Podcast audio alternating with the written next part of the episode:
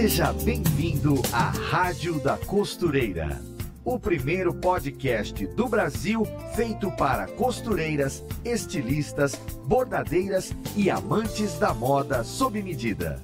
Apresentação em alto astral com a youtuber Fernanda Hertel. Rádio da Costureira está no ar com mais um episódio para falar de moda, de costura, modelagem, para falar diretamente com quem ama fazer roupas, seja você mais experiente ou uma costureira, uma modelista iniciante, aqui nós tratamos dos mais diversos assuntos para levar informação até você. Por exemplo, alfaiataria, um ramo muito específico e valorizado do mundo da moda, com muita tradição, muitas histórias. Você, aí do outro lado, conhece a, alfa a alfaiataria de verdade? Seja ela feminina ou masculina? Você sabe quais são as características principais desse nicho? Você sabe por onde começar a aprender? Você sabe como trabalhar com alfaiataria? Pois então, nesse podcast você vai descobrir tudo o que você precisa.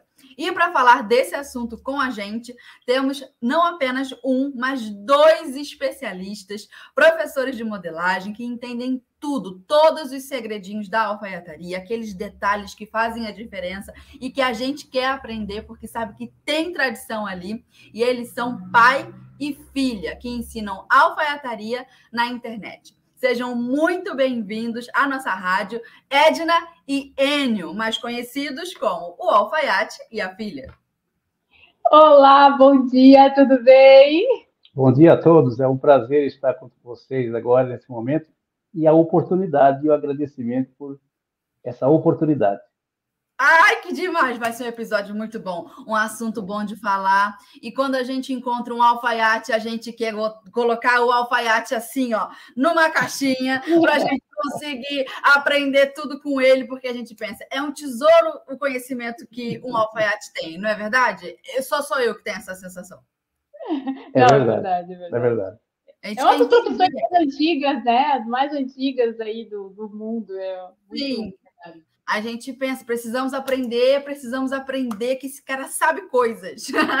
então, é muito legal esse nosso bate-papo sobre alfaiataria. É um ramo muito encantador, muito primoroso mesmo da moda. Eu acho que todo alfaiate é orgulhoso e com razão, porque sabe fazer uma costura bonita, uma roupa bem feita, certo? Então vai ser um bate-papo muito legal. Sejam muito bem-vindos. E como vocês são estreantes aqui na Rádio da Costureira, a gente precisa o quê? Conhecer a história de vocês. Então, toda vez que temos estreantes aqui na rádio, a primeira perguntinha do nosso tópico é sobre um pouco da vivência de vocês, como é que foi a jornada para vocês aprenderem aquilo que sabem e chegarem até hoje em dia, né, a ensinar alfaiataria, modelagem na internet. Então tá aqui, ó, a perguntinha na tela. Como a costura e a alfaiataria surgiram na vida de vocês e como, né, que pai e filha decidiram ensinar modelagem na internet?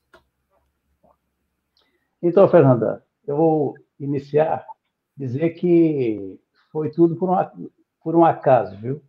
Eu me criei na casa de um tio e aos 13 anos 13 para 14 anos, ele chegou em casa certo dia e justamente era tradição naquela mais de 50 anos atrás de sempre fazer confeccionar um traje perto de Natal ou Páscoa.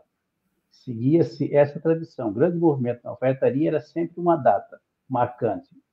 Final de ano, uh, abril, e então já, já seguia, porque chegava o inverno, mas no caso dele foi em dezembro. Para ir na missa, né? Geralmente, para ir arrumado. Geralmente, isso. E, aliás, nós éramos bastante, os nove crianças em casa, e ele tinha seis filhos. Ele era aquele conservador que pegava todo mundo e levava para a missa mesmo. Então, ele mandou fazer um terno, e quando ele foi buscar o terno, o alfaiate perguntou para ele se tinha alguém em casa, um, um filho, tal, que, que gostaria de aprender. Mas isso era tudo muito novo. Até então eu estava auxiliando numa olaria, imagina, fazendo tijolos, uhum. aos 13 anos, né? E com barro até o joelho e, e com as mãos toda ferida, a ponta dos dedos, porque o tijolo consome. Sim. Então, ele me vendo naquele estágio, e ele dizia assim, poxa, mas o tijolo faz tudo isso dos seus dedos? Eu digo, sim, pai. Então, ele me falou desse alfaiate. Tem um alfaiate lá que, que pediu se tinha em casa alguém. E eu pensei em você. Vai lá e vê o que, que você gosta ou não gosta. Então, eu cheguei na alfaiataria no dia 18 de janeiro de 72. Boa memória! Isso. E. Tem 50 anos agora em janeiro. De tijolo para uma máquina, né? E a sombra, aquilo me cativou que eu fiz um parâmetro entre a agulha e o tijolo, viu? Eu digo, a agulha é bem mais leve. Sim! E, e estou na sombra, não preciso trabalhar ao relento, que um sol, chuva. Então, foi por aí. E me dediquei ali àquele trabalho e fui me envolvendo, mas eu era muito aplicado no, no aprendizado. Eu não sei onde iria chegar, mas como eu tinha aquilo como profissão, e até então queria aprender a costura. Uhum. E, ah, e, aliás, eu sempre comento que eu não cheguei em qualquer alfaiataria. Eu fui o privilegiado de chegar numa alfaiataria que o proprietário também era um visionário no ramo da alfaiataria entendeu? Porque tinham vários alfaiates na, na, na minha região, então se eu tivesse se me apresentado em outra, não teria o resultado como foi com aquele proprietário. E assim seguiu. Né? Foram 15 anos de aprendizado com ele e muito desenvolvimento. Para você ter uma época, eu sempre fazia, nós fazíamos calças e tinha, geralmente tinha na alfaiataria, sete na linha de produção. Isso para aquela época já. Sim, bastante. Nós éramos, nós éramos cobrados já, que ele dizia assim, ó, pessoal, vocês não podem só costurar. Vocês têm que ter produção, produtividade. Uhum. Então, nós tínhamos metas de fazer X calça por dia. Então, se começava cedo e saía do trabalho cedo. Foi assim que começou. Aos 15 anos, então, eu, eu ele fez, fechou a alfaiataria, foi para outro ramo de, de, de, loja, que ele cresceu muito em 10 anos. Ele foi assim um crescimento de, de A a Z em 10 anos. Que legal. Então, montei a própria alfaiataria. Hum. Mas, na própria alfaiataria, então, já casado, tal, aí tinha uma menininha que aí aluguei um, um, uma salinha lá, botei a minha máquina, aí tinha uma menininha que estava sempre na alfaiataria. O propósito dela ia fazer as tarefas e ficava comigo na alfaiataria. Mas eu simplesmente tinha ela como uma filha que ia fazer as tarefas. Não estava entendendo o propósito, né? Entendi. Ficava ah. com o pai ali a tarde é. toda e Isso. saía da escola de manhã, de tarde eu ia com o pai. Ficava, quando ele não estava na máquina, eu brincava com a máquina dele, fazia coisinha, mexia na máquina. Isso com uns oito anos, nove anos, né? Quando chegou aos 15 anos, que ele foi, então, me ensinar a costurar. Começou Aí a querer me ensinar a profissão. Aí ele me notou. Só, que... só, só um momentinho. Uhum. Antes disso, tem algo muito interessante. Que aos nove anos, uhum. talvez eu precisava de, eu precisava de aviamento. Ah, é verdade. Linha, zíper e tal. E tinha loja que eu comprava.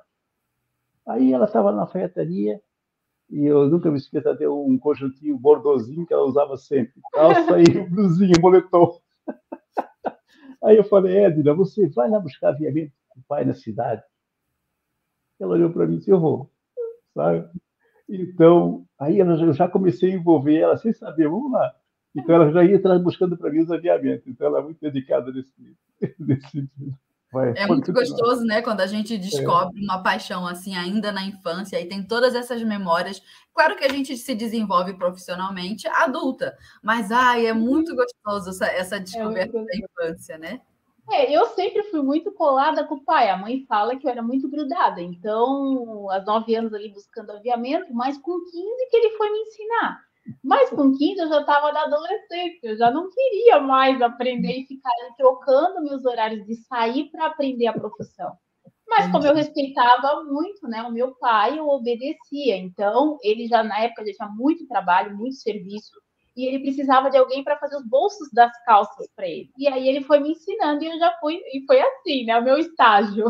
Comecei num paninho, logo já fui colocada nas peças para fazer, direto nas calças. Acho que até hoje acho que tem homem usando calça com bolsinho torto na época que eu comecei. E assim foi, né? Fui aprendendo e fiquei trabalhando com meu pai até os 25 anos, dos 15 aos 25 anos na costura e tal, até que eu fui para a área da modelagem. Uhum. E fui trabalhar, de, é, trabalhei como é, encarregada de, de células de costura, como era líder de costura, né?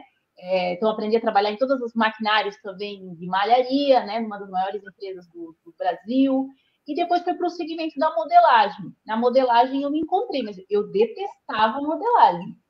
Foi no divisor de águas assim que eu me separei, né? E tava criava meus filhos sozinha que eu descobri o quanto a modelagem era valorizada também e quanto era importante no processo, porque até então eu não tinha aprendido a modelagem com o pai, eu tinha aprendido muito bem a costura, mas ele não tinha me ensinado a parte da modelagem. E, e então foi seguindo e eu fui trabalhando dentro das indústrias, dentro da indústria, fazendo modelista, é, fazendo roupas, é, projetando para grandes estilistas e assim foi, até que eu fui percebendo que a grande valorização do meu trabalho sempre foi por conta da alfaiataria. As pessoas me diziam assim, papai, alfaiate? Meu Deus, eu queria entrevista de emprego. As pessoas diziam assim, não, não, conta para mim a história que você, tivesse, que você teve na alfaiataria. E eu fui percebendo isso. Chegou um dia, eu vi a, a grande dificuldade de ter bons profissionais da modelagem ensinando. Então, tem muitas pessoas com muitas dúvidas, mesmo já trabalhando na área há muito tempo. E, inclusive, minhas colegas de trabalho. E um dia eu cheguei para o pai e disse: o pai sempre teve um traçado de calça muito bom, muito bom, e que tu poderia abrir um livro que você não encontrava um traçado tão bom quanto o dele. Eu disse: pai, você tem que compartilhar isso, você tem que ensinar. O pai é, eu disse: é. E aí foi, gente falei com uma, uma colega minha e fizemos uns núcleos de, de, de cursos e tal. E o pai foi fazendo turma, fazendo turma, até que a gente, vamos montar a nossa escola? Vamos montar a nossa escola o Alfaiate Filho. Então, ele surgiu com um curso de calça, primeiramente, e depois o pessoal queria aprender as outras técnicas. É, Só a calça da alfaiataria já é um grande mistério. Você fica é não é calça, é calça, é gancho, é gancho, é calça, é cintura, e ali você fica. É, e aí então foi, foi onde eu disse, pai tem que compartilhar, pai, deixar um legado, pai tem que. E ele logo, né? O pai sempre, a gente sempre teve esse propósito muito junto, assim, de querer ajudar as pessoas, de querer. E aí ele foi vendo, eu fui trazendo as meninas, e a gente foi fazendo os cursos e foi dando muito certo. E até que chegou a pandemia, né? Como foi o divisor de águas, eu acho que para muitas pessoas.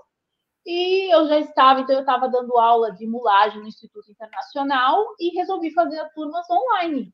E uhum. assim a gente colocou também não só as outras turmas, como as da, da nossa escola também. Vamos fazer online.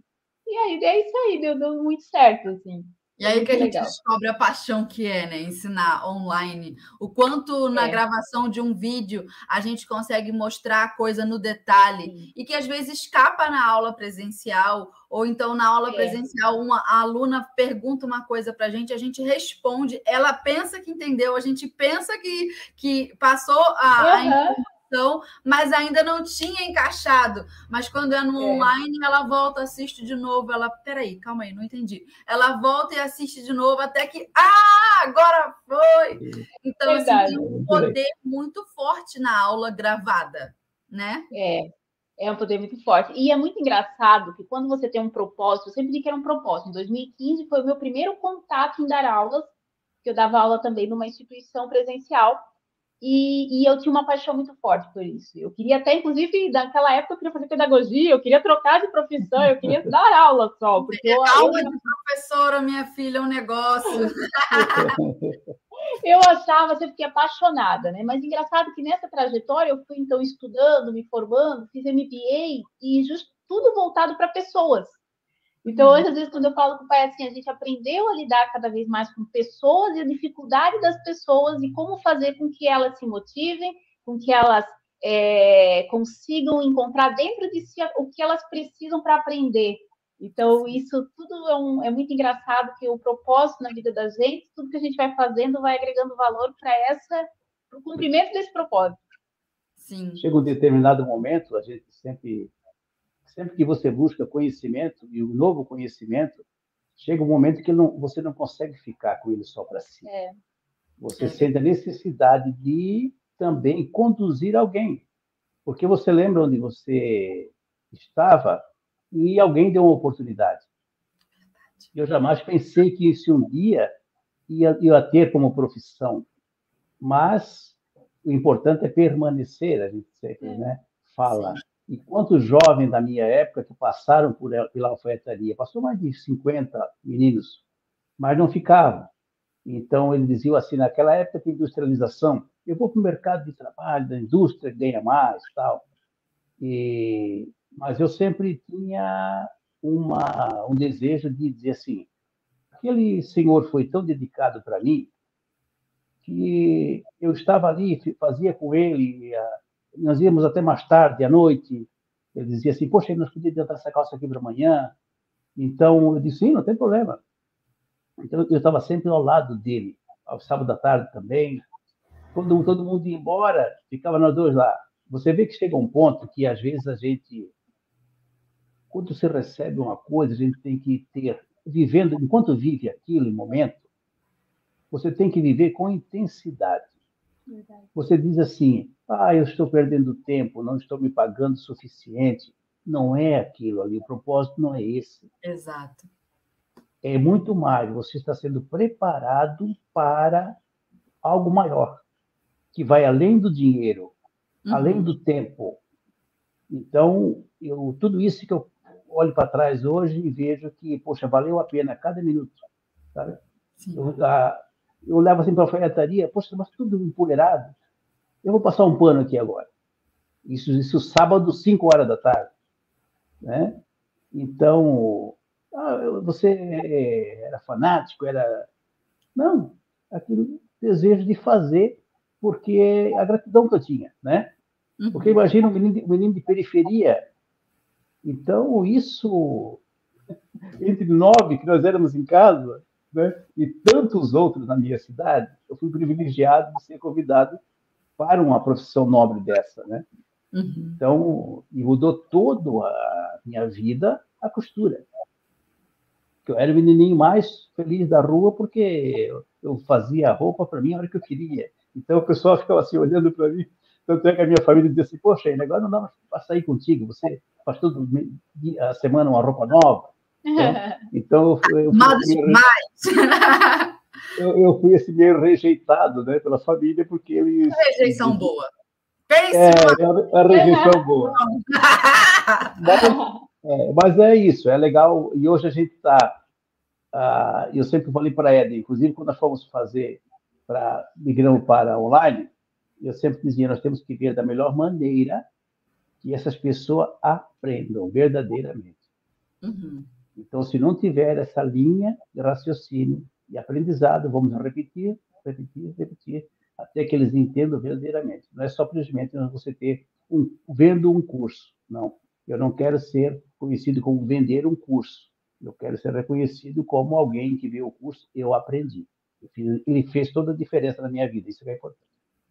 Perfeito! Muito legal conhecer a história de vocês. Nossa, inspirador, me fez lembrar várias vezes é, de como também eu aprendi bordado de pedrarias, que também foi assim com os 12 anos, e eu, e eu me reconheci nessa sensação de de, de ter um, um laço, um elo com a pessoa que ensinou aquilo para gente. E no meu caso foi uma professora bordadeira, uma, uma mulher. E aí eu era assim, né, pré-adolescente, adolescente, e eu olho para aquilo e eu penso como aquela referência de mulher, de, de força feminina, aquilo também agregou tanto é, na minha vida. E quando a gente bordava ali, eram várias mulheres bordando juntas, então você ouvia histórias de casamentos, é, histórias uhum. de histórias de educação com os filhos, e eu ali com os 12 anos, captando aquilo tudo, e eu, e eu percebo quanto aquilo é importante para a minha formação, quanto foi importante, e quanto também aquilo me faz pensar que, poxa, é, se eu pego essa informação que eu tenho de bordado e levo para levo mais mulheres, é, o quanto isso também pode auxiliá-las, porque eu vi mães solteiras se sustentando com bordado de é. pedrarias, eu vi quantas é, mulheres que conseguiam a sua própria dignidade através daquele ofício. E aí depois veio a costura, que eu acho que é até mais completa, mas a, a, a costura ela puxa a modelagem, depois ela puxa o bordado, ela, uma coisa está ligada na outra, tudo é moda, né? Tudo é, é Isso. Sim, é aí. e aí é, é, é um, um, universo encantador, e eu, eu me sinto muito agraciada por ter tido a oportunidade de conhecer essa profissão desde muito nova. Eu me sinto abençoada mesmo, uma pessoa de sorte, eu, por conta dessa. é e aí é muito legal, muito, é. muito inspiradora a sua história, viu? Então vamos para o segundo tópico. Ó, ih, peraí, já com, já estamos com 21 minutos de. Olha, estou falando que aqui a gente. Ah, rapaz. Já estamos com 21 é, minutos. Quase nada hoje. Eu vou colocar, então, o alerta tendência é, de hoje com a Ana e a gente ah. já volta para conversar mais um pouquinho. Oi, gente! Eu sou Ana Paula Mocelin, jornalista de moda da Maximus Tecidos, e estou aqui para te deixar por dentro das últimas tendências e novidades do mundo da moda. Todo mundo ama jeans, né? A calça jeans é atemporal, confortável e rende muitas produções estilosas. E sabe o que é melhor? São várias opções de modelagens para você saber quais são os principais modelos de calça jeans que fazem o maior sucesso e como diferenciar cada uma delas, eu preparei um episódio do Em Alta só sobre isso. Nesse vídeo eu falo sobre calça reta, flare, wide leg, mom jeans e skinny. Além disso, você também vai aprender sobre as tendências de calça de cintura baixa, cintura alta e destroyed. Você pode conferir o episódio chamado Guia da Calça Jeans no canal da Maximus Tecidos no YouTube e no Instagram. Fica a dica. Beijo! Aê! Esse foi o Alerta Tendência. E agora vamos ao segundo tópico, que tem muito papo ainda para falar, de alfaiataria. Quando nós falamos de alfaiataria, qual a característica assim, principal desse ramo? Né? O que, que difere uma, uma roupa, uma peça de alfaiataria da costura tradicional? Vai lá, pode responder. Vamos dizer assim, costura é costura. Tanto homem quanto mulher, tudo, toda a nossa diferença, que seja costura, profissão, ela se define em detalhe. Uhum define em detalhe. Pode ser um pedreiro, que dá com tijolo, com massa, mas toda diferença, alguém que é escolhido para algo, se define em detalhe. Então, a alfaiataria oferece esses detalhes, o aprendizado de alfaiataria. Porque vamos discorrer na história o que que era, o que que é a costureira a costureira era a segunda linha. A mulher, ah, então, para você ter uma ideia, a, os alfaiates, as calceiras dos alfaiates geralmente eram costureiras. Uhum. Mas era limitado os detalhes, elas não estavam dentro da alfaiataria, elas costuravam em casa. Porque isso era restrito, né? Segredo da alfaiataria. Sim. Isso era só para a elite. Então, então, são todas essas coisas. O que não que difere verdadeiramente é, são os detalhes. Você vai, a informação. Tanto é que hoje ainda eu, eu, não, eu não paro de, de estudar. Eu estou sempre vendo a alfaiataria, porque todos, a evolução, por exemplo, a nossa alfaiataria que eu aprendi 15 anos, a entretela, nós não tínhamos a entretela que se tem hoje era feltro. Ainda tem alfaiates na nossa cidade hoje que ainda são ligados àquele sistema. Eles não evoluíram. Uhum. Mas eu já estava sempre de olho que ah, isso tem que ter algo diferente. Já na própria alfaiataria, eu já questionava métodos que nós fazíamos, e, e aí já tinha surgido a roupa pronta, uh, masculina, das, da indústria, E ali eu já observava que nós tínhamos que mudar para um melhor caimento, né? Tudo isso, toda a proposta da inovação acompanhar o mercado. Então, o que é que faz isso na, na, na costureira? Ela ter essa informação da, do detalhe, aí que vai diferenciar ela. Em matéria de roupas mesmo, na questão da vestimenta, a alfaiataria ela tem essa característica dessa roupa mais reta, né? Por isso que, inclusive, consultores de moda indicam a alfaiataria quando a pessoa quer ter essa postura de, de autoridade, de, né, de segurança. Então, indica essa alfaiataria por ter essas linhas mais retas. A alfaiataria, ela veio do masculino, né? Por características do blazer, a calça, o colete. E a mulher, então, indo para o mercado de trabalho, é, pegou essas peças do guarda-roupa masculino e trouxe para o guarda-roupa dela justamente pela evolução da mulher em cargos de importância. Uhum. Então, a alfaiataria, em matéria de roupa, ela tem essas características de roupas que te dão mais autoridade, que te dão essa, esse respeito, essa, essa valorização. E na questão da costura, o detalhe realmente é, é, o, é o detalhe. detalhe. Até porque, né, pai, a, pela história do alfaiate, ele não, ele vestiu, porque a, a roupa, ela identifica uma classe, um público, um grupo, uma cultura. Na época, então, a alfaiataria, ela era quem, quem mais tinha as roupas, né? As melhores roupas, a pessoa já via a classe social que ela era. E quem fazia essas roupas? Os alfaiates. Uhum. Tanto que o alfaiate é sinônimo de perfeição, por quê? Eu sempre conto, né? Porque ele não podia errar. Ele pagava com dias de trabalho se ele errasse. Então, por isso essa questão de perfeição do oferta, ele tinha que cada vez e ele vestia a, realmente a realeza. Então, Sim. por isso a alfaiataria. E como disse o pai, né? O, é, o molde muitas vezes é feito em cima, né? O traçado é feito em cima, direto no tecido. É então, é verdade, até porque o pai fala sobre. Pode falar. É, é isso, que, no, que muitas vezes, é dependendo da origem, né, a técnica do alfaiate, o molde não é, feito no papel para ser não. guardado e reutilizado e cortado no tecido após. Não. A modelagem é feita com as medidas do cliente em cima do tecido. Aí você corta e aí tem que dar certo, não tem peça piloto. Não, não tem peça piloto. É Mas o, o pai fala uma coisa bem interessante, pai, que tu falou do papel com a industrialização, que é bem, bem interessante. É, o, o papel veio com a industrialização, né? Sim. Ah, por exemplo, eu sempre comento que o profissional, nós temos que. O sistema sempre nos corrompe. Uhum. Isso. Então você tem que ter um firme propósito. Sim.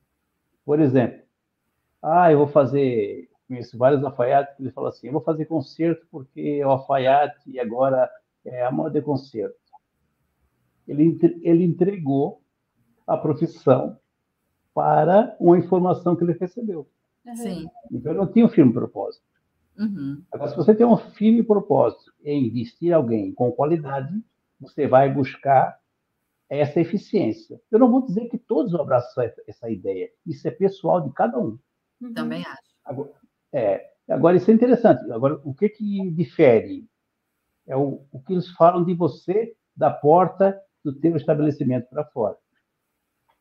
É isso que traz novo cliente, não é a mídia, não é. Também pode ser, mas não tanto. A pergunta é: eu sempre, eu sempre tive informação ah, de pessoal, o pessoal que chega na minha fretaria diz assim: Enio, o fulano me indicou para vir aqui fazer o terno. Ele disse que você tem aquele tecido assim, assim, é para fazer daquele tecido. Então ele já vem determinado. Sim. É. A outro, da, na ferreteria também chegou um e a mulher dele disse: Você não vai vir provar essa roupa? Não, porque a informação que eu tenho de alfaiate ele não pode errar. Porque essa roupa você já constrói com o consumidor final. Uhum. Então não tem como ele sair dali para uma festa com a roupa que não serve. Você tem que alinhar para o corpo dele, não importa o tamanho da criança. Sim. E Pode chega ser. uma hora que o cliente quer isso. isso. Por mais que os tempos é. mudem e eu, o, o, o homem possa, possa comprar é. uma peça, uma roupa pronta numa loja de shopping, é, dependendo inclusive do corpo da pessoa, do tamanho, se é muito musculoso, ou então se é uma pessoa que tem um sobrepeso, muito baixinho, muito alto, corcunda, enfim, dependendo até mesmo dessa particularidade, se aquele homem quiser andar bem vestido, ele vai ter que procurar um alfaiate, não tem jeito. É, não é, tem jeito, é verdade. E, você e o cara que... quer andar bem vestido. Que homem que quer andar troncho? Não quer. E se ele tiver uma profissão importante ou tiver é, algum trabalho importante em relação a isso, que precise andar bem vestido, ele vai procurar um alfaiate. Vai, verdade. Vai. Que vai fazer toda a diferença para aquilo, aquela proposta. Mas, é como eu comento sempre, né? É o conhecimento que põe você nessa condição. Sim. Aqui em casa eu tenho uma, uma peça que eu, eu dei uma vasculhada nela, assim, abri o forro assim, só um pouquinho, só para olhar, que era uma, um, um traje de gala, de militar, né? Que meu esposo é militar, e aí você tem que fazer uhum. aquela, aquela roupa, o, o traje completo, num alfaiate, você não encontra aquilo pronto. E aí é. ele fez, ele fez num alfaiate lá do Rio, e aí, quando ele veio, a gente veio aqui para o sul, ele teve que fazer uma segunda peça, não sei se era uma jaqueta, uma outra parte que compõe lá que tem que trocar. E aí ele fez no alfaiate aqui do sul. E aí eu fiquei comparando um alfaiate com o outro, olhando o que tinha de detalhe, o quanto um usa um tipo de entretela e o outro usa outro e aplica de outro jeito. E é interessante a gente que gosta de costura, apaixonada pelo avesso perfeito, a gente fica babando numa peça de alfaiataria. É. É, e a, os tecidos também fazem diferença, né? agrega valor. É.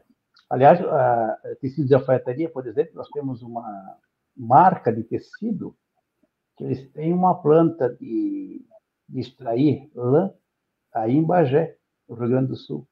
Que legal! É do interior de São Paulo e eles têm aí em Bagé estilo a lã das ovelhas e para cima, lá em São Paulo. Então, olha o trajeto que isso oferece tudo pela qualidade. Então, se você tem toda essa história, você né, tem esse conhecimento, então não é o valor monetário dessa roupa, né? é o quanto a durabilidade, é a história agregada a isso, e aí você passa, eu sempre comento, então não é o valor do traje, sim o valor em você. Né? Sim, é verdade. Mas Verdade. Volto a dizer, é o conhecimento que eleva todos esses valores. Todos esses detalhes do, da, do lã, a procedência do tecido. Realmente. E quem pode pagar, paga feliz, minha filha. É com um sorriso na é. cara que a pessoa paga. Que alegria. E até, até mesmo as pessoas comentam né, nessa questão, né, o que difere a alfaiataria, né? É justo isso, é o acabamento, é o tecido e eu sempre gosto de falar que a alfaiataria, hoje a indústria ela também usa esse nome alfaiataria quando ela quer dar um ar de perfeição, ela fala ah, bermudinha de alfaiataria. Mas a alfaiataria de verdade é feita por alfaiates. Aí, ah, o que tudo é, é igual a, a linguiça calabresa, né? É calabresa é tipo calabresa, né? Então, é alfaiataria. Ah, eu tenho um blazer de alfaiataria, feito por alfaiates. Isso é alfaiataria. Tem que ser pelo alfaiate. Eu não tenho, mas meu marido tem. tenho, mas ele tem. Eu vou colocar então aqui na tela o terceiro tópico para a gente Vamos conversar. Lá. Já que estamos falando das costureiras, o que seria uma uhum. oportunidade né, para elas? Por que, que nós, costureiras, deveríamos estudar e nos aprofundar nesse ramo específico dos detalhes da alfaiataria? Vale a pena trabalhar? Por quê? Porque me fala um bom motivo. Vai lá. É, eu, o porquê, no caso desse para as costureiras, mas eu não me arrependo.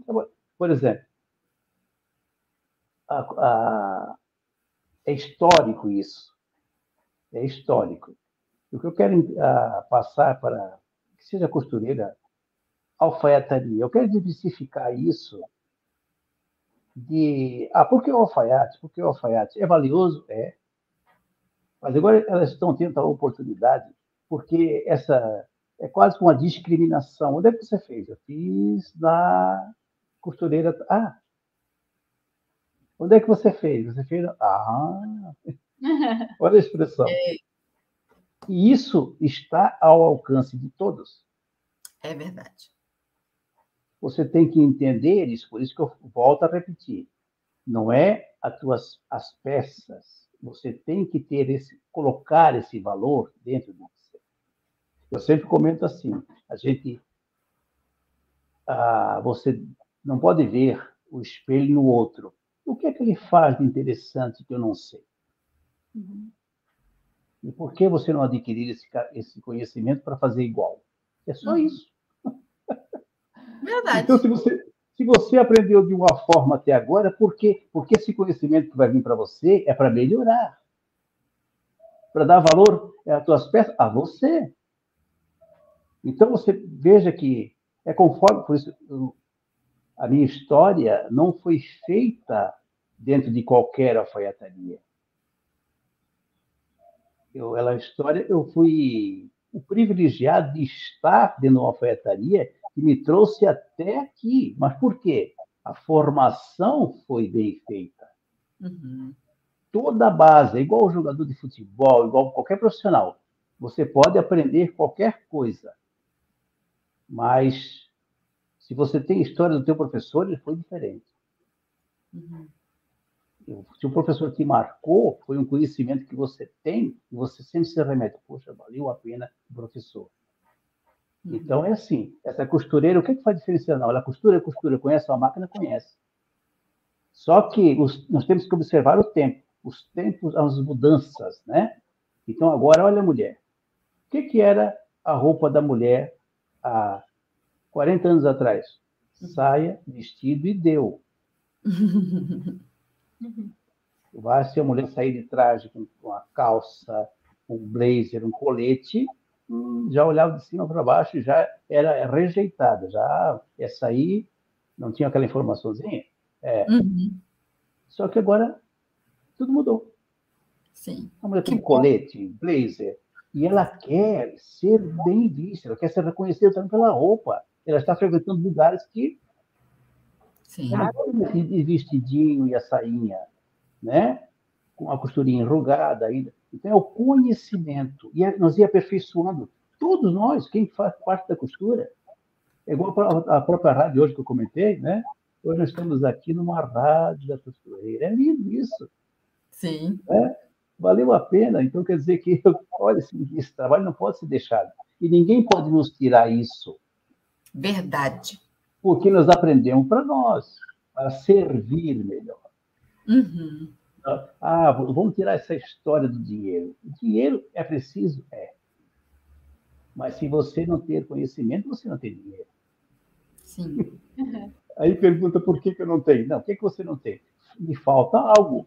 Habilidade você não tem. É. Bom. É, então, é isso. Vale a pena sim, entendeu? Então, a costureira tem que mudar a mentalidade dela. É. E às vezes eu, eu vejo aqui, ou nos comentários, as costureiras falam assim: ah, mas eu queria tanto saber o que você sabe, eu queria tanto fazer as costuras bonitas que você faz. Como é que você conseguiu? Fazendo, começando. É. Não é porque eu sou mais inteligente, mais especial. Não é, tem nada a ver com isso. só fiz, mulher. Pelo amor de Deus, você faz também que você chega no mesmo lugar.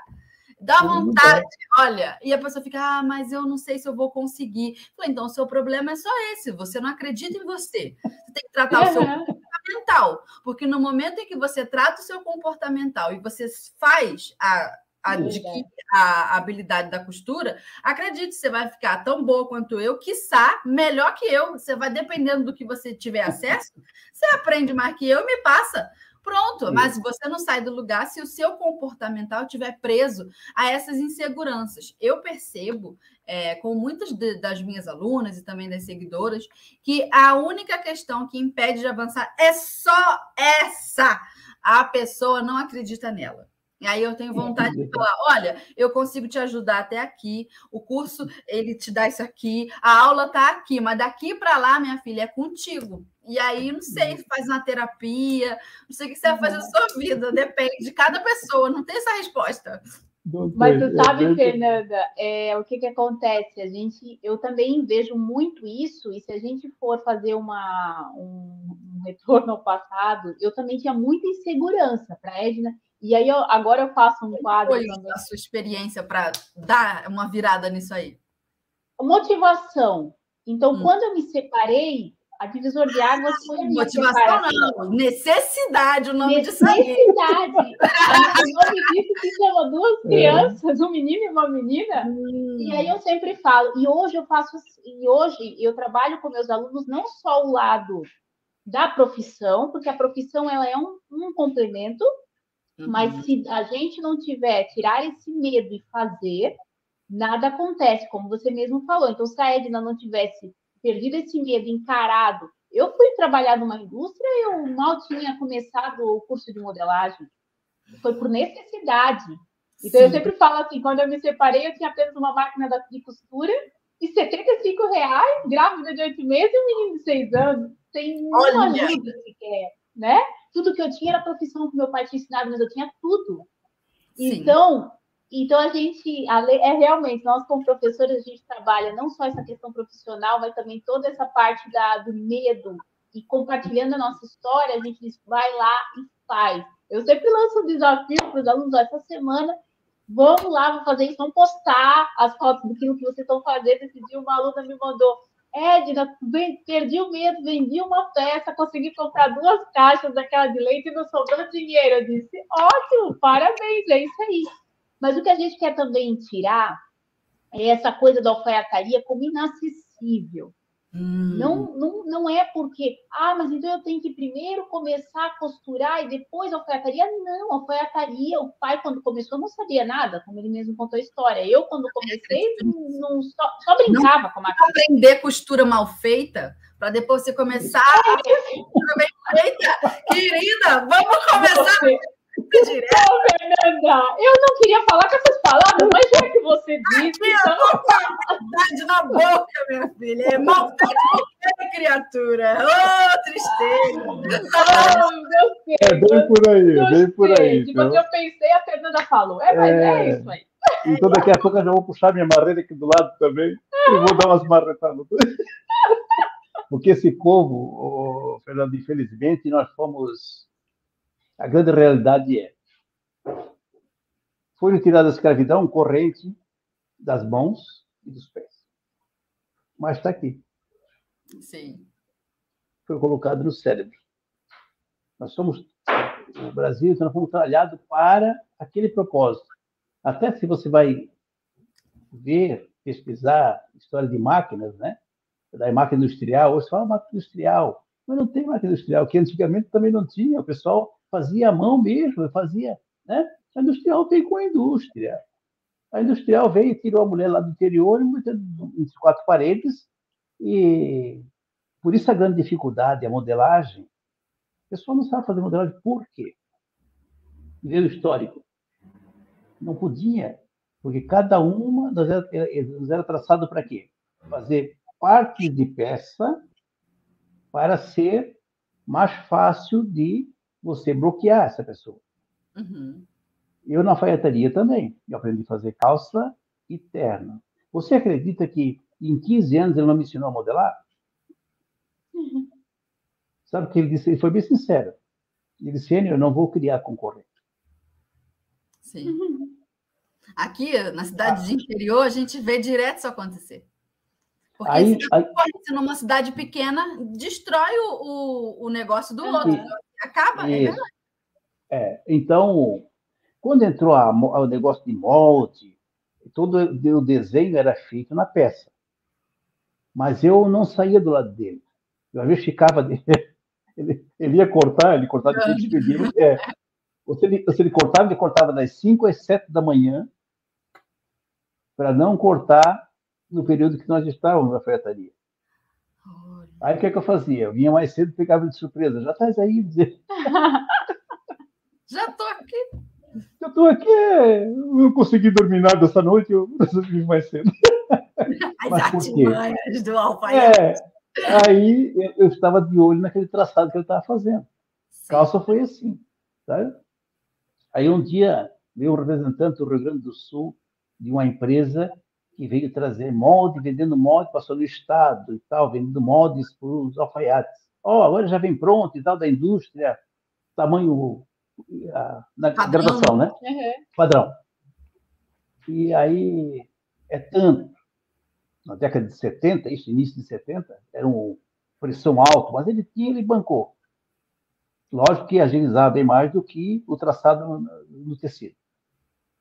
E aí marcaram para oito da noite, o homem ia mostrar para ele como fazer, né? Aquele representante da indústria ia mostrar para ele como fazer, como traçar no molde tal. E aí eu fui embora, oito da noite, eu estava lá para ver o oh, ah, Não, eu vou acompanhar também para ver. Então, só estou aqui só de graça. Eu só estou aqui porque... Então, você vê que eu já, eu já tinha aquela, sabe? Sim. Mesmo involuntariamente, mas com desejo. Onde ia dar, não sei, mas eu estava ali. sabe? Sim. Então, é, então isso é importante também para a informação. Você é, deu jeito acesso, de ter acesso. Porque é restrito, não, não, entendeu? Então, assim também a costureira, tudo histórico nosso, né? Mas se nos chega a oportunidade, a gente tem que se esvaziar e dizer: o tempo vai passar da mesma forma. O que, é que você quer? Parar e aprender ou continuar com que você, como você está?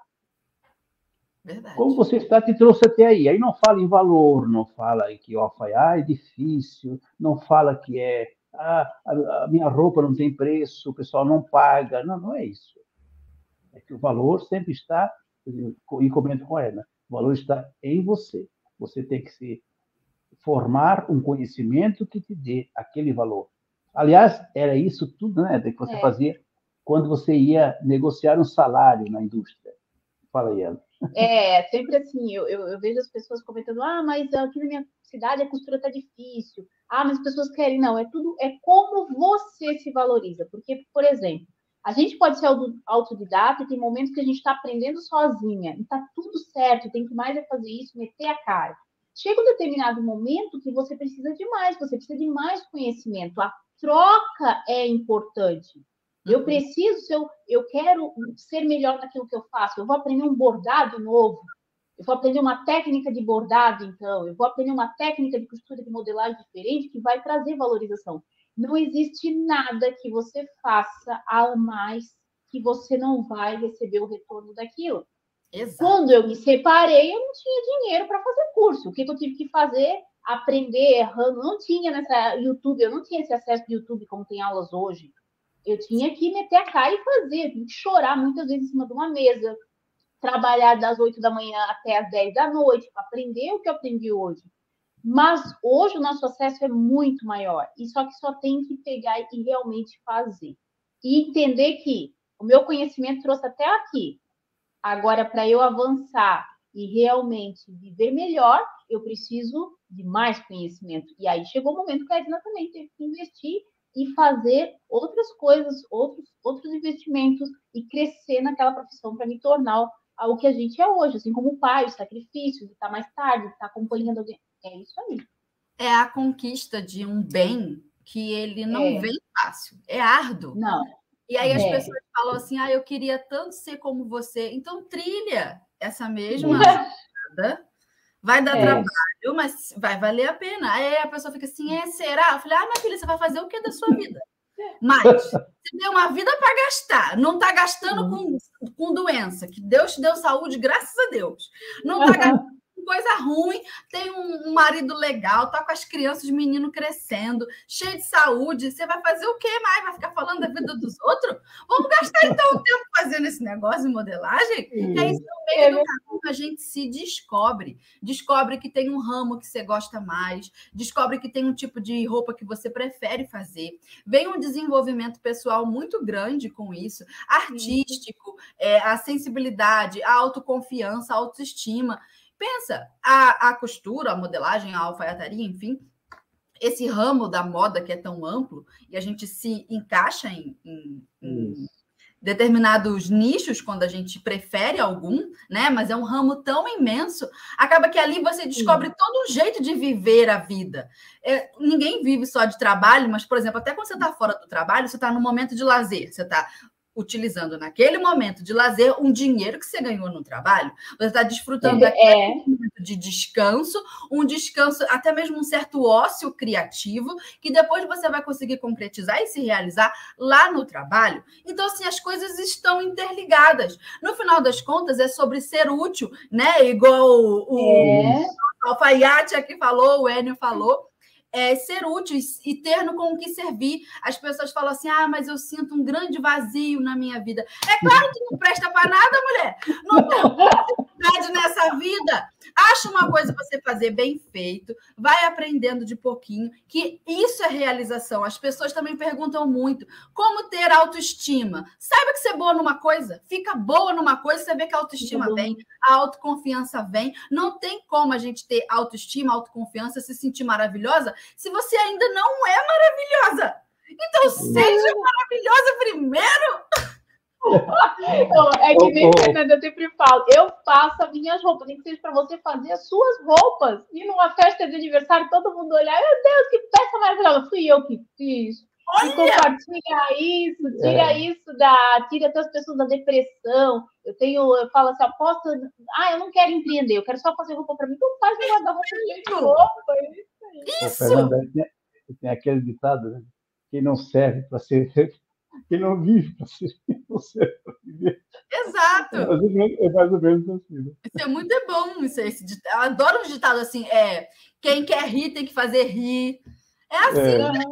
Tá? Né? A gente tem que servir. Ó, já estamos com 52 minutos de ai, ai, ai. caminhando ali. Eu tenho que colocar o áudio da nossa ouvinte, que é aqui no nosso podcast, a nossa é. ouvinte tem o número do nosso WhatsApp e pode enviar Legal. um áudio carinhoso, um áudio é, contando como que foi a experiência de ouvir a nossa rádio. Então, eu vou colocar aqui o áudio de uma ouvinte e vai aparecer na tela também o número do WhatsApp. Então, se você quiser mandar o seu áudio para nós, vai aparecer no programa daqui da semana que vem, nos próximos. Se aproveita e pega o número agora. Anota aí. Bora lá. Bom dia, meninas. Eu acabei de assistir a Rádio da Costureira, os Sete Mitos lá com a Neia Santana e não consegui ficar quieta e, deixar de dar o meu comentário. Eu acho que sobre esses mitos, o mito que mais me deixa irritada é o mito é, de cortar, o medo de cortar tecido, porque eu nunca tive medo. Eu, com 5 anos de idade, levei a primeira surra da minha mãe porque eu cortei uma toalha. Cortei uma toalha para fazer um macacão para minha boneca. E eu estraguei, sim, eu estraguei a toalha, mas eu fiz o um macacão para minha boneca. Ficou feio? Ficou, ficou feio, mas eu fiz. Então, esse medo é um medo que a gente tem, sim, todo mundo tem esse medo. Pega principalmente o tecido de uma cliente. Mas um erro pode se tornar outra coisa. Se você errar aquele, aquilo ali, vai virar alguma coisa. Se errar, faz parte da nossa vida. Ninguém nasceu acertando tudo. Porém, os erros é os nossos professores, né? Com ele a gente aprende a não errar mais. Então precisa perder esse medo. Esse medo não pode continuar no meio de vocês, meninas. Então, se, se, se esse áudio foi escolhido para ir no ar, eu quero que todas vocês percam esse medo. Eu faria como a Fernanda, eu exorcizava esse medo. E um beijão para todos, muito bom dia e ótimo costura para todo mundo. Um áudio perfeito, combinando com verdade. É. Comportamental, é nossa ouvinte deu aula, é isso aí. Sempre vai servir aquele erro, vai ensinar para a gente alguma coisa, e ainda vai virar uma peça, alguma coisa a gente vai conseguir fazer com aquele tecido. Muito legal. É, será que a gente consegue? Deixa eu ver. Acho que não. Vamos ter que fazer a, a finalização. Porém, temos aqui uhum. no do nosso episódio é, um, um quadro tá? Que é o momento de colocar os convidados na fogueira. Que é quando a gente faz aquele bate-volta, que é um momento zigue-zague. Eu vou fazer uma pergunta para vocês, vocês respondem aí na primeira uhum. coisa que vier na cabeça. Mas não é para ficar pensando, não, é a tá. primeira. Tá! que a gente quer aqui é a sinceridade de vocês, arrancar ali é, o que vocês pensam de imediato, beleza? Então vamos ao momento zigue-zague.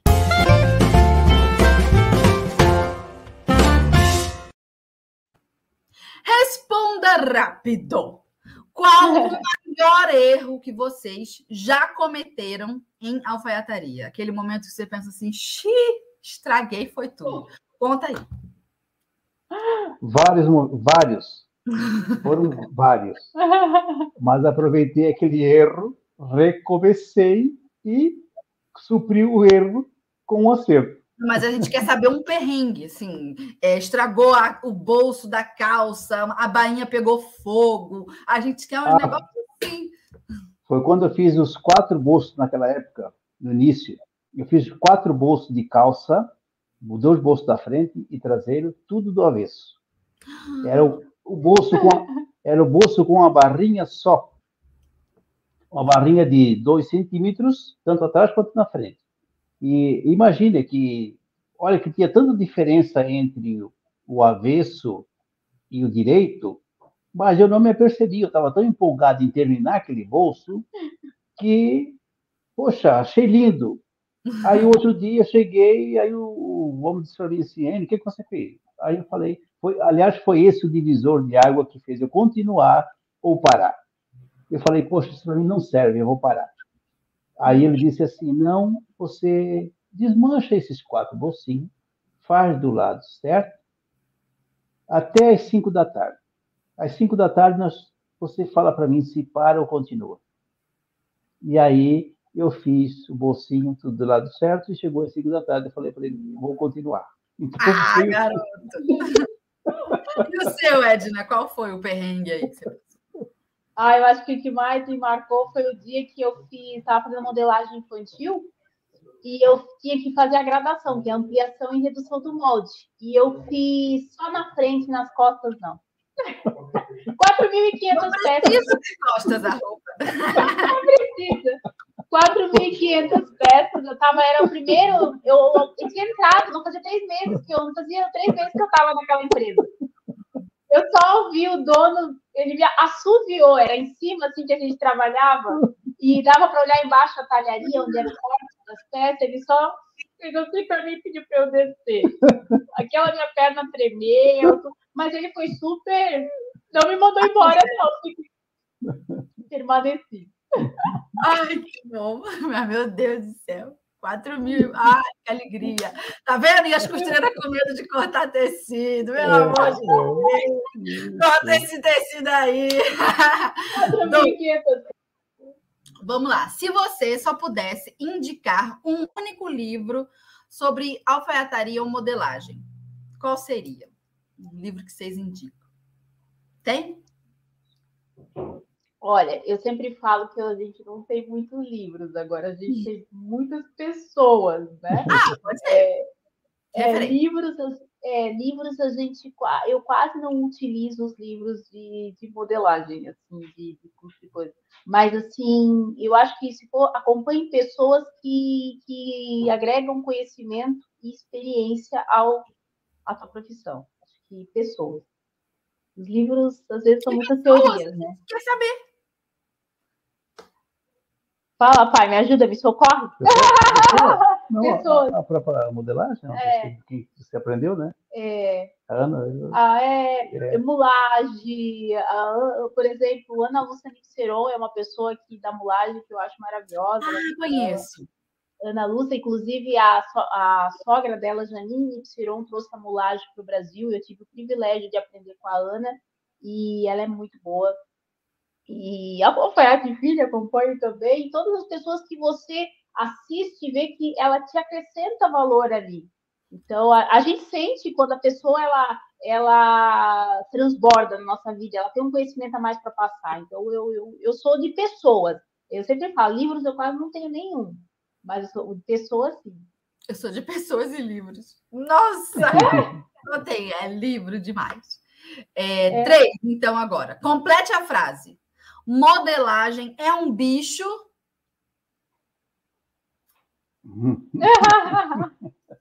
Não é um bicho, é só um papel.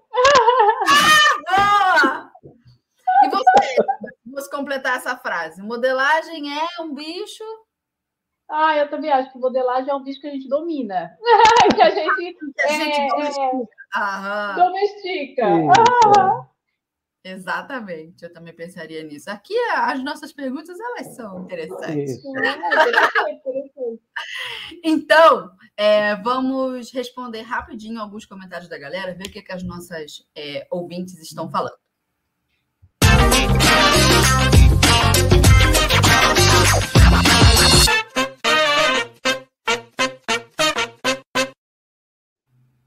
Aê! Deixa eu ver se eu acho aqui.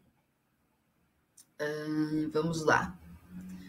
Uma pergunta aqui, ó. Uma pergunta que eu achei rapidinho. O que é mulagem? Vai, rapidinho. Mulagem, ela é a, tec, é a técnica de fazer a modelagem, ao invés de fazer no papel, você faz, pega o tecido e, e molda a roupa no corpo da pessoa ou no manequim. Essa é a mulagem, né? A técnica de fazer direto com o tecido e pessoa. Ó, falando em pessoas, ó, a nossa ouvinte aqui falou, a Maria Helena Dias Souza Helena. Ela falou: Minha musa é Lara Rogedo. Olha aí, uma boa referência para gente. Uhum. A Lara. Cadê? Ó, temos uma costureira que briga com ela mesma. o Marinho falou, Fernanda, eu choro e depois é, come... acho que é começo a rir, porque você fala, uhum. Quero ouvir, tenho medo, estou brigando comigo mesma, porque quero muito vencer essa dificuldade. Então você vai vencer, Marlene, tu vai. Já tá vencendo já, né? Ela tá brigando ali com ela mesma, ela tá vencendo a dificuldade. Vai conseguir. Eu acredito em você, você é capaz. Consegue sim. Não estou falando da boca para fora, eu acredito mesmo. É. Deixa eu ver se eu acho alguma modelagem. Ou alguma modelagem. Olha, eu que eu estou lendo modelagem. eu acho alguma pergunta. Ah, o pessoal está com elogios, é, uhum. tá, tem muitos agradecimentos, muitos bons dias que o pessoal foi entrando depois, eu acho. Cadê? Ó. E a Ana falou que a musa dela é a querida Francis Salé. Viu? Temos várias uhum. musas. Uma coisa eu estava pensando aqui no outro, é, outro dia, pensando comigo mesmo, eu os meus botões, é, o quanto essa, essa geração tem sorte, né? Porque a gente tem acesso é. a tanta gente boa. Eu estava pensando assim, a Marlene, por exemplo, é uma pessoa que, se você perguntar, ela responde. Tá viva ali, ó. Uhum. Marlene, quero fazer uma pergunta. Ela pá, responde. E, e a gente tem facilidade de encontrar livro, de encontrar curso. O curso de vocês, por exemplo, quando quando que algum tempo atrás, e há pouco tempo, a gente tinha a oportunidade de aprender com um alfaiate. É um alfaiate que tem 50 anos de experiência. Quando que a gente tinha acesso a isso? Né? É. E agora tá aí, ó. Estamos conversando com o seu Enio aqui, ó, na Rádio da Costureira. Olha que ali. E não só a questão de, de ter esse acesso, como também valores, né, Fernanda? Hoje as pessoas têm um acesso por um valor que eu acho até engraçado, porque na minha época, quando eu comecei, era valores, é, um curso presencial com um bom é, profissional, você pagava dois mil reais, mil e quinhentos reais para ficar seis horas profissional. Verdade. Você não podia filmar, tá?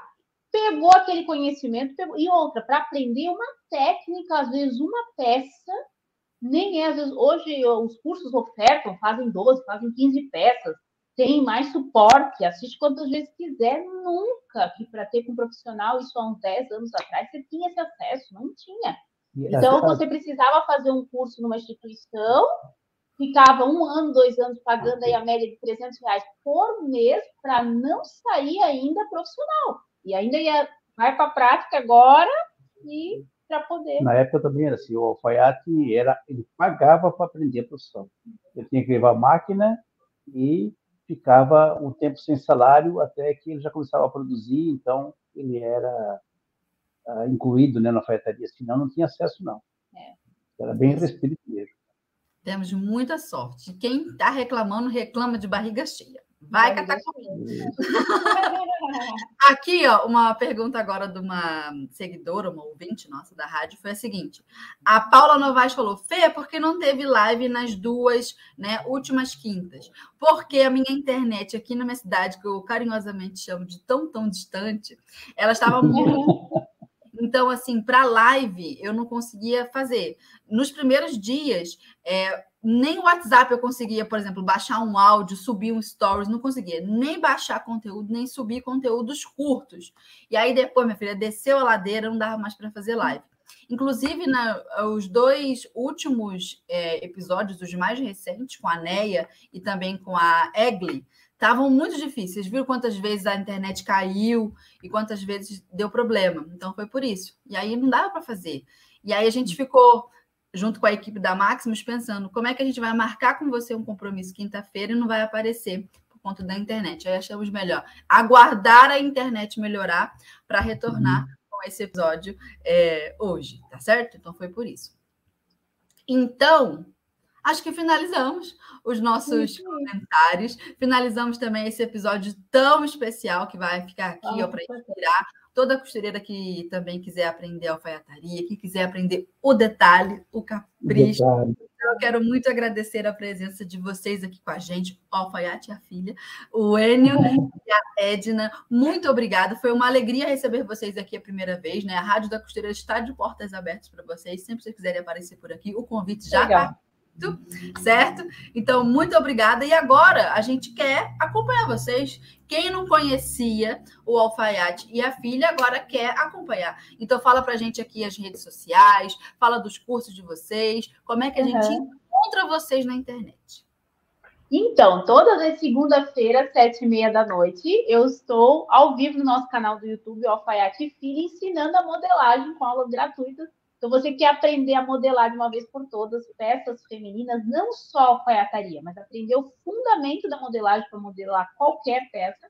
Segunda-feira, terças-feiras à tarde, às 15h30, eu e o pai estamos fazendo o nosso Clube da Calça Perfeita, o Clube CP. Então, você participa também. É um momento que a gente tira dúvidas sobre modelagem de calça, costura, a gente traz uma interpretação nova, um detalhe.